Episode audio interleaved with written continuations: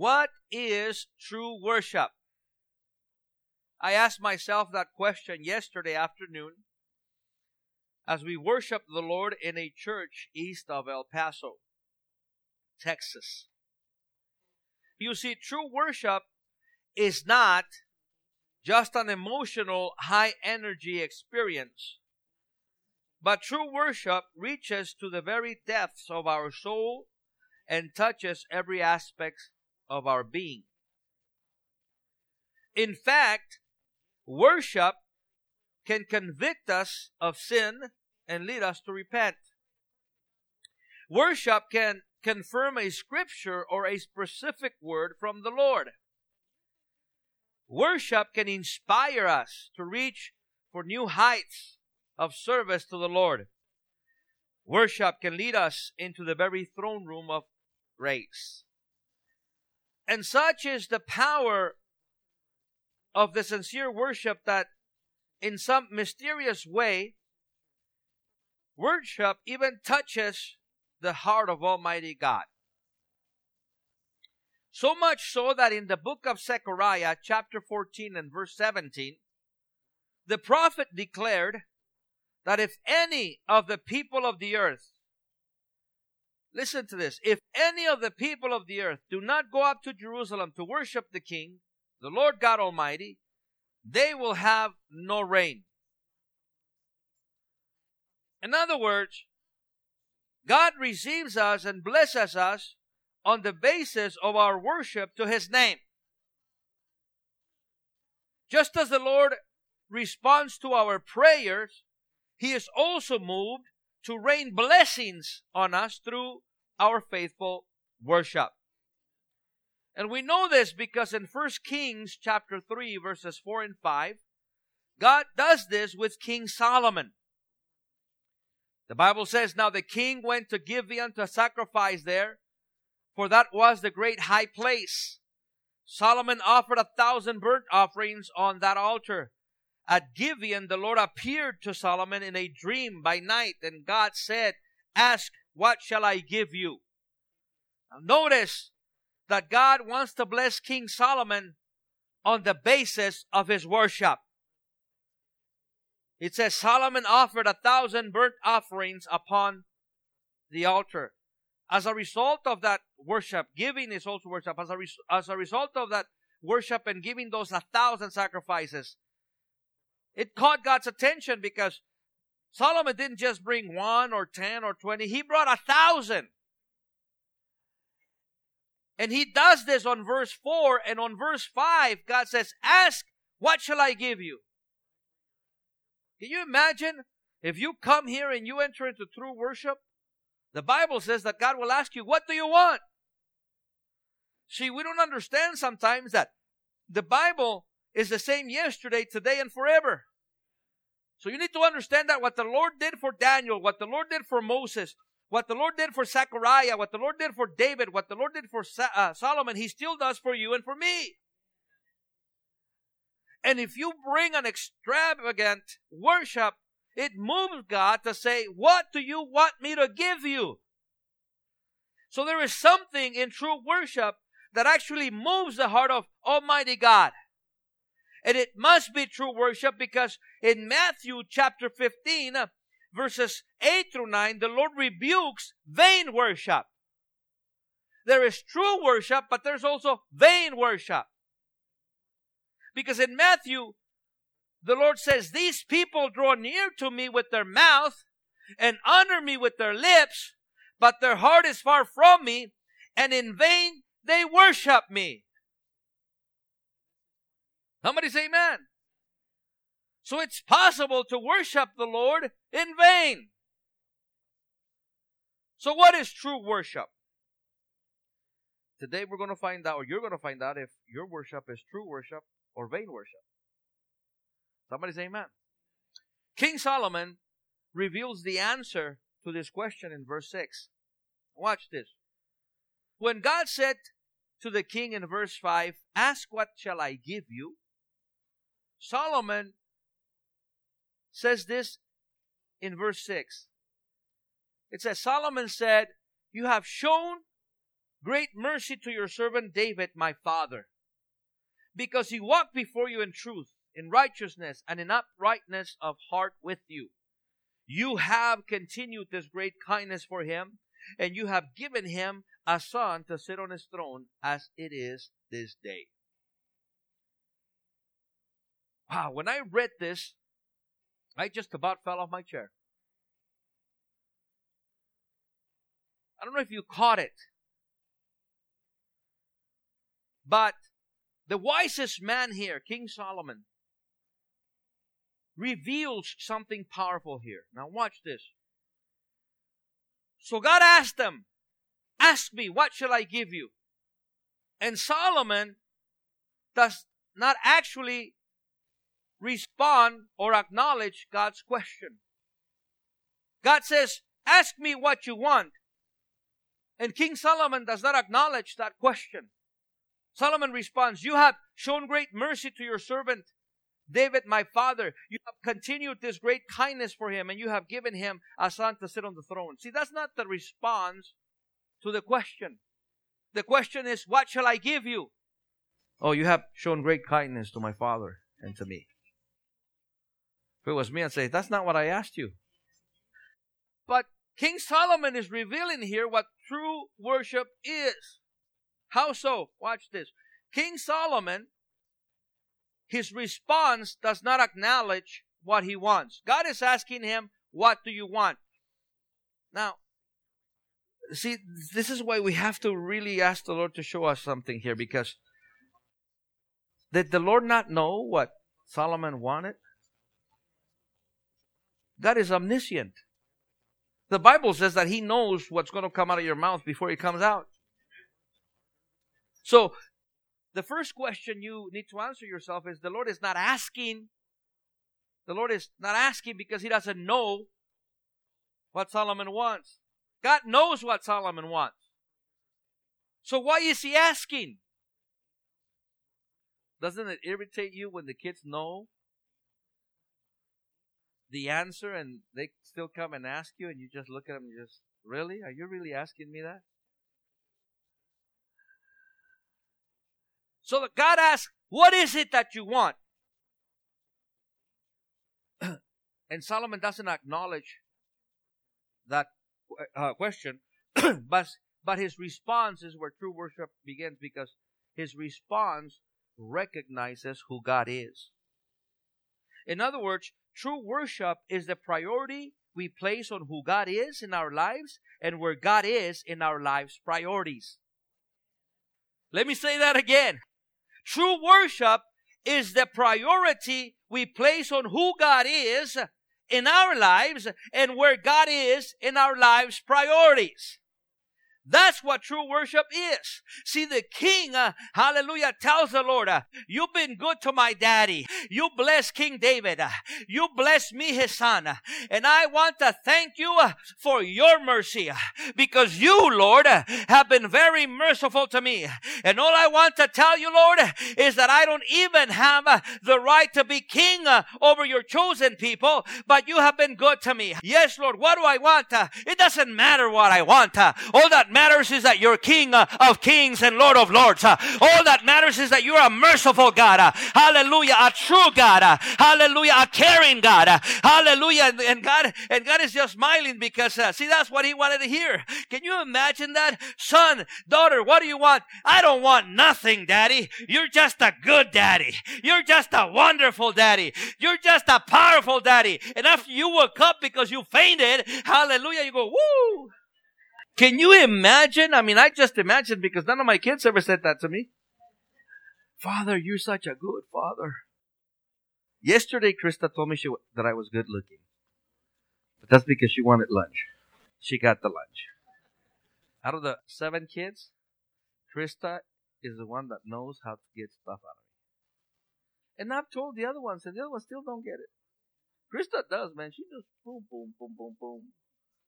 And by the time I'm done, I'm like, did I just do that? My grandkids, on the other on the other hand, they just have to look at me. But I say, you don't need to say anything. Here. But here's some more. But okay, you need to stop asking. Here it is. You know? And Solomon doesn't acknowledge what he wants. He says, You're a good God. You're a wonderful God. You're a wonder working God. And the king sets a pattern of worship that first declares and acknowledges who God is instead of what he can do or, uh, uh, or give his servant. Hallelujah. Somebody say amen. And this, my brother, this, my sister, is true worship that God wants from his people. Hallelujah. You see, today, uh, true worship uh, is lacking in the church. Hallelujah. And I say this because we have uh, grown accustomed to only praise God and not really worship Him. Let me say that again. We do praise God and the praise is powerful and the praise is good, but worship uh, takes us to another level. Somebody say amen. In fact, uh, the church of this generation loves to praise God. They love to praise the Lord. So much so that uh, they haven't recognized that they're losing the power of true worship. See, there is a difference between God's praise and true worship. God's praise says, Thank you, Jesus. Uh, glory to God. Uh, hallelujah. Oh, bless his name. Uh, hallelujah. You are worthy to be praised. You are worthy to be magnified. Glory and honor in your name. Hallelujah. And there is nothing wrong with praising God. Hallelujah. There is nothing wrong with doing that. But this is not true worship because praise only acknowledges what God does. Somebody say amen.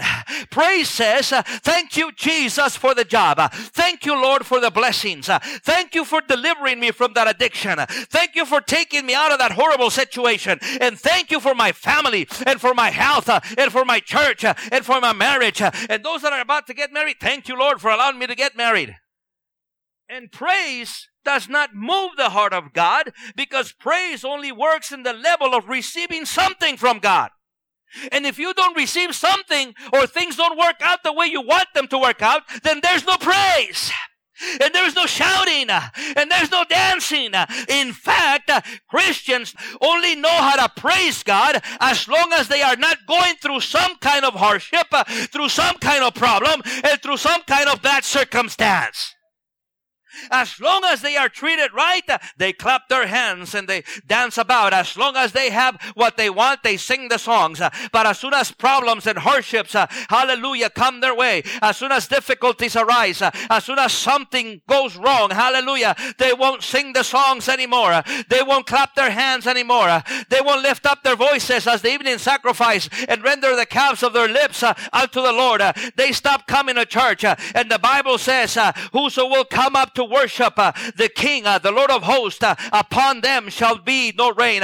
In other words, no worship, no blessing. But true worship is not so. Because true worship recognizes who God is. True worship acknowledges God as God in spite of what we receive or not. Worship recognizes who our God is whether he answers or not, whether he provides or not. Because when God's people truly worship God, they get past the tokens of praise uh, down to specifics with the Lord and declare, though he slay me, yet uh, will I trust him. Today, God is looking for true worshipers uh, that will worship Him uh, in spirit and in truth. Uh, hallelujah. Worshipers like Shadrach, uh, Meshach, and Abednego, who declared before King Nebuchadnezzar, they said, if we are thrown into the blazing furnace, hallelujah, the God we serve is able to save us from the furnace. Uh, he says, and rescue us from your hand. But, uh, hallelujah, if He does not, we want you to know, Nebuchadnezzar, O King, that we will not serve your gods or worship your image. Uh, if he saves us uh, or if he doesn't save us, we're still going to worship and we're still going to magnify and glorify the mighty name of the Lord Jesus Christ. Somebody say amen. We're going to worship him in the good times and in the bad times, uh, in the cold and in the hot. Hallelujah. In the fiery furnace. Hallelujah. In fact, we're not just going to worship him. He's going to come down and worship with us in the middle of the fire. Because that's what worship does. If the Lord delivers us from the fire, praise God. But if He doesn't deliver us from the fire, blessed be the name of the Lord anyway. Because He is God and God alone. Praise shouts, Thank you, Lord, for opening the door. True worship declares, Thank you, Lord, for closing them also. Praise will shout, Thank you, Jesus, for my job. Worship will declare, Thank you, Lord, for not giving me that job. Hallelujah. The Lord, hallelujah, is looking for worshipers that will declare, even though the doctors say I got cancer and I only have one month to live, I want to give you, God, all the glory and all the praise because you didn't heal me. Hallelujah. Uh, though my wife left me and my husband betrayed me, I want to give you honor because you didn't leave me like they left me. Uh, somebody say, man, despite the fact uh, that everything is falling apart in my life, you're still my King of Kings and my Lord of Lords. And King Solomon moved the heart of God because he worshiped him for who he was. And if you choose to worship God today, tell him he is your everything. He's your all in all. God, you're my going in and my going out. And in spite of your circumstances and in spite of your situations, you too will move the heart of God because you will acknowledge who He is. He is the Alpha, the Omega, the beginning and the end, the first, the last, the one that was and is and is to come, the Prince of Peace, the salt of the earth, the light of the world. He's my Jehovah Jireh, my Jehovah Nisi, my Jehovah Shalom, my Jehovah Sidkenu. Hallelujah. But what do you want from God? uh, my God is, is uplifted. My God is almighty. He's omniscient, omnipotent, omnipotent. Hallelujah. But what do you want from God? My God is the rose of Sharon. Hallelujah. My God is the bright morning star. But what do you want from God? I just want God. We can hide things in our hearts so people can't see them. But we fail to understand one thing that the Bible says, as a man thinketh in his heart, so is he.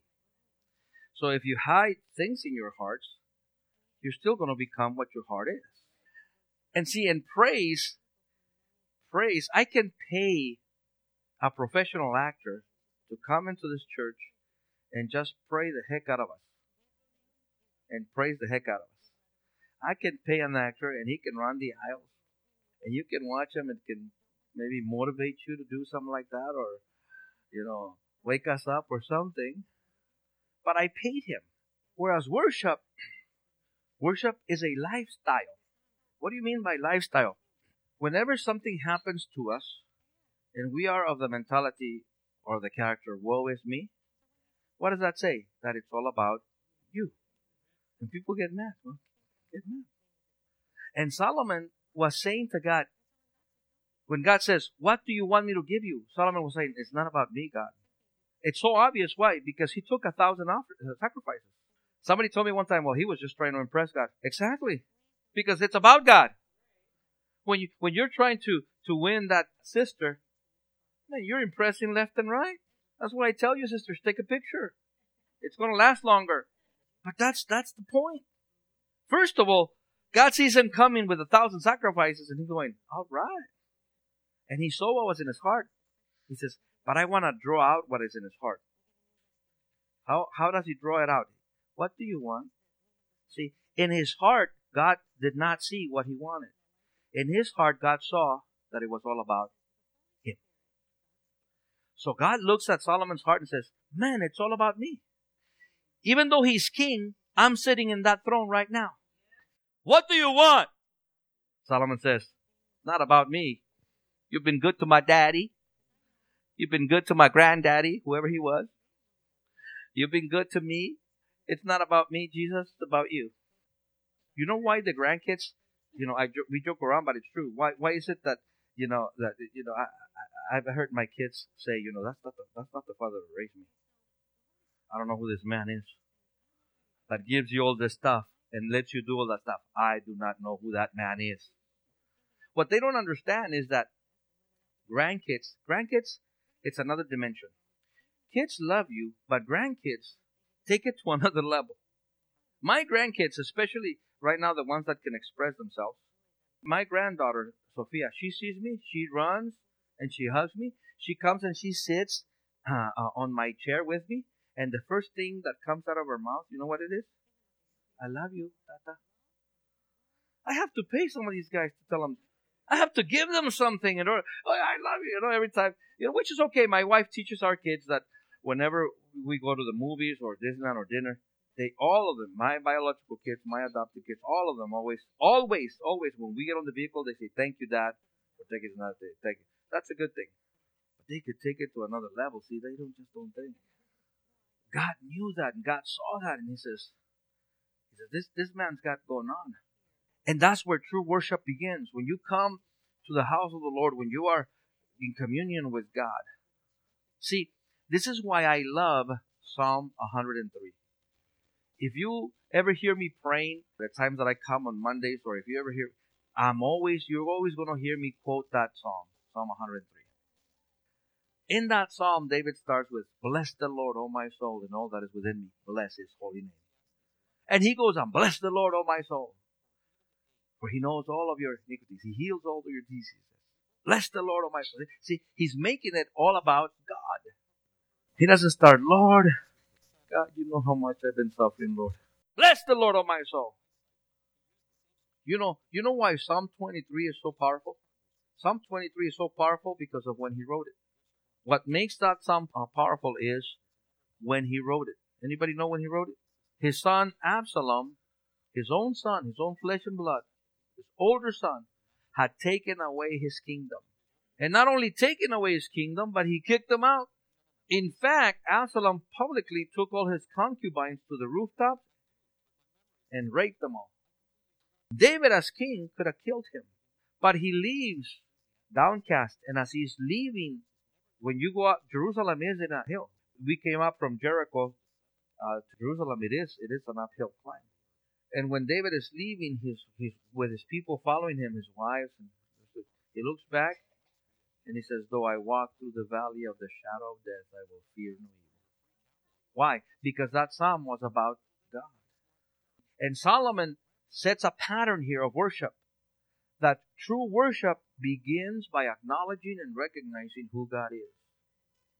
Even if God is asking you, What do you want? Lord, with all due respect, it's not what I want right now. It's about you. It's about you, who you are. You are the the Almighty. Hallelujah. You are the one that spoke the word. Hallelujah. And the whole universe was created. I've heard a lot of people, and especially young people, pray, God, give us a word. You have to be very careful when you ask that. You know why? God's word is progressive. What does that mean? That means that what God says happens. So if God says your shirt is white, it's going to turn white. So when you say, God, give me a word, you better be careful. Because if that word comes to you, it's going to do what that word says. It's like, uh, what's his name, Scissorhands? What, what's his name? Edward Scissorhands? You guys are going like, what? What do you mean? Edward Scissorhands had to be real careful how he handled stuff. Because if he wasn't careful, what would happen? He cut up people left and right. So I'm not going to say, hey, Edward Scissorhands, let's play patty cake. Because he's going to cut me. But sometimes we do that with God. God, give me a word. And the word might be, you better be broken right now. We better be careful when we ask God because his God, his word is powerful. This is why the first step to true worship is about God. See, you're safe. You're safe when, when you pray and you worship, it's all about God. You can't go wrong there. Because you're saying, You are the Almighty. You are the only one. There was none before you, there shall be none after you. You are the first and the last. You're sitting at the right hand of the throne of grace. Hallelujah. See, it's that it's going to come out of God's mouth is, what do you want? See, I'll put a smile. Okay, Lord. Not yet, though, but, but got a list right here, okay? Just, not yet. All right, Lord? And the Lord loves that. And that's the first step to true worship. That's the first pattern. Somebody say amen. Now watch this. Let's move on because there's more. Solomon's wisdom continues to reveal what true worship is. Watch this. The Lord asks, God asks in verse 5, What do you want? Solomon does not respond to that question until verse 9. He doesn't respond on verse 6. Verse 6, he says, It's all about you. It's all about you, Lord. Verse 7, it's all about you. 8, it's all about you. Not until verse 9. Probably because God said, Okay, okay, all right, all right, all right. But on verse 9, watch this. Watch, this is so awesome. Solomon finally addresses that question in verse 9. When God asks, What shall I give thee? The king replies, Give your servant an understanding heart to judge your people, that I may discern between good and evil. For who is able to judge this great people of yours? True worship not only touches the heart of God, but it also changes how God acts. After this exchange, after God asked him, What do you want? And finally in verse 9, Solomon says, Give your heart, give your servant an understanding heart. The Bible says in verse 10, the very next verse, look, look, look at what it says. It says that Solomon's speech pleased the Lord. That Solomon had asked this thing. The answer pleased the Lord. Now, the Hebrew word for pleased is the word yatab. Yatab literally means to find favor. In other words, this is what verse 10 actually says that King Solomon's speech found favor with the Lord. In other words, true worship moves you from being blessed by God to finding favor with God. See, some Christians are content with just being blessed. Once I found out what favor is versus blessing, I don't want blessings. I want favor. And God is saying right here, He says, I like what I heard, so you found favor. You found favor in me. Now watch this. What does this mean? What does that even, even mean, Pastor? I'm glad you asked. It means that before Satan could steal your blessing. But now, God's favor declares Satan, you can't touch this. Can Satan steal blessings? Yes, he comes to steal, to kill, and to destroy. And the Lord blesses you. And and the devil can take can steal your blessing. Some of us have gone through that. But once it goes from blessing to favor, he can't touch it. See, some of you are not getting it yet. Because if you get you'll be climbing up the wall. Because God's favor goes far beyond the blessings. And we know this because in verses 11 through 14, God reveals to the king, since you have asked for this, since you have asked for understanding heart, and not for long life, and not for wealth for yourself, and you have not asked for the death of your enemies, uh, but for discernment uh, in administering justice. He says, I will do what you have asked. Uh, hallelujah. But I will give you a discerning heart. Uh, hallelujah. That's what you want. That's what I'm going to give you. But what does it say in verse 13? Moreover, I will give you what you have not asked for. See, blessings, uh, you, when you get blessings, blessings, you get them because you ask for them. Favor, you get stuff that you don't ask for favor. You get stuff and you get things. Hallelujah. Lord, I didn't even think about asking that, but you gave it to me. Hallelujah. Somebody say amen. Hallelujah. Your neighbor's going wondering, why, why the heck is he or she getting all that stuff? Uh, you know, hallelujah. I don't know about them. I'm, I come to church maybe sometimes more than they do. Hallelujah. I have more knowledge of the scriptures. Maybe I do. Uh, maybe I, I participate. Why are they getting more stuff? Uh, hallelujah. Go ask them. Why are you getting more stuff? I didn't even ask for it. Oh yeah, you're blessed. But I found favor. Because you have to ask for your stuff. See, grandchildren have found favor. Children, children are just blessed. Grandchildren, they found favor. Because all they do is they, they go, Tata, I love you, Tata. But I didn't ask for anything. You don't have to ask it. Here, you want it or not? Yeah, okay. That's what favor does. I hear my son and my and my daughter-in-law talk, you know, yeah, Tata lets you do whatever he wants. I don't, I don't. There's, there's but, but I will admit, all she has to do is just look at me. Here you go, girl. That's why she's not, she's not afraid to ask me for anything. Sometimes I look at her, what did you just ask me? I'll tell you again. You know, if if my kids ask me for something and I and I make a face I go, what? They're like, whoa, I shouldn't have asked for that. And some of them will, oh, nothing, nothing that's right, nothing. But the grandkids, da da da da da. What did you just ask me? I'll tell you again. You didn't hear? Da da da da da da. I says, what? Da da da da da. That's favor. And Solomon discovers that true worship begins with acknowledging who God is. Hallelujah. And once you acknowledge who God is, God is not only tell God is not only tell, going to give you what you ask for. He's going to say, "I'm going to also give you what you don't ask for." My last my last 20 years, that's how I felt. I would I would tell you that 99.9% of the things that the Lord has given me, I haven't asked for them. I just know I need them. Oh yes, Lord. I was about to ask you about that, but since you provided, okay. Let's move on to the next thing. What's the next thing? You are God of gods and Lord of lords. You are the mighty God, the everlasting Father, wonderful counselor. Somebody say amen. Hallelujah. So, favor, he says, God says, uh, uh, uh, I will give you what you have not asked for, both riches and honor, so that in your lifetime you will have no equal among kings. And if you walk in my ways and obey my statutes and commandments, uh, command says, as David your father did, he says, I will give you long life.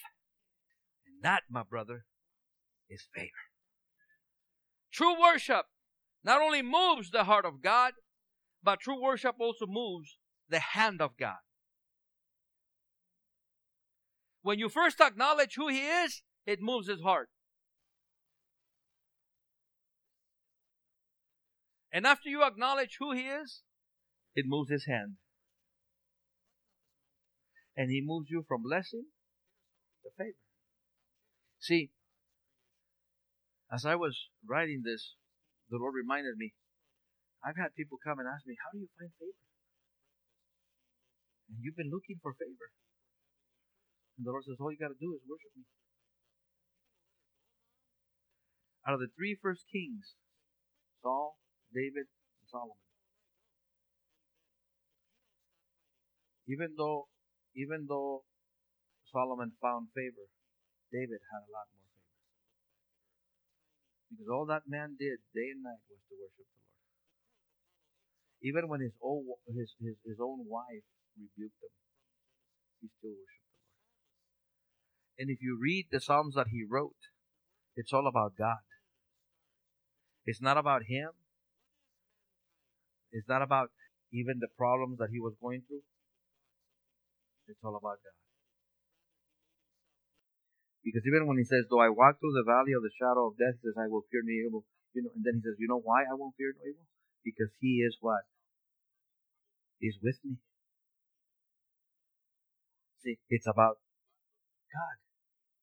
You know, I was sharing this with uh, the church last night because it, it came to me, it wasn't on my notes, but it, the Lord gave it to me. You know the story the people of Israel are in the wilderness. They're about to go into battle. And God says to Moses, go up to the mountaintop and raise your hands. He says, and every time you raise your hands, Israel is going to be victorious.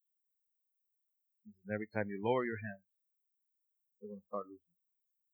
Oh, and he tells them, and take Aaron and Hur with you. See, Moses, brother, well, why do you want me to take them? God didn't tell him why. Just let them take him with him.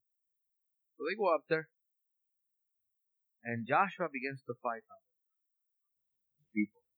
And Moses raises his hands. That's a sign of worship. And Israel begins to win. Then Moses gets tired. He puts his hands down, his arms down. So Israel begins to lose. He picks it up again. And Israel begins to. So finally, he says to Aaron, You get the left, you get the right. And they both held his arms until Israel won. You know what the names of Aaron and Hur mean? One, one means praise and worship, the other one means in the mountain. Still. Take the mountaintop and praise and worship. What's going to sustain you up there is going to be the mountaintop and praise and worship. See, when you come to the house of God, you literally, spiritually come to the mountaintop. Where did Solomon go to sacrifice? High places. There's a reason for that. Can God see everything? Of course he can. But he would tell him to go to the high places. This is why Jerusalem is in high place. So that the whole world can see it. If the high places are high, it doesn't matter where you're at. Jerusalem, it doesn't it doesn't matter where you come in. You'll see it. So it's not so that God could see it, it's so that the people could see it. And God is inviting you today. God is inviting me today. Go to the mountaintop. Don't wait for the music to start and, and, and the brother and the sister to start jumping and dancing. There's nothing wrong with that. That's one way to get praise started. You want to get worship started? Make it all about God. Lord, I just give you all the glory because you are the man. You're the man with the plan. You're my all in all. Lord, I no longer feel, uh, uh, you know, it's no longer about me.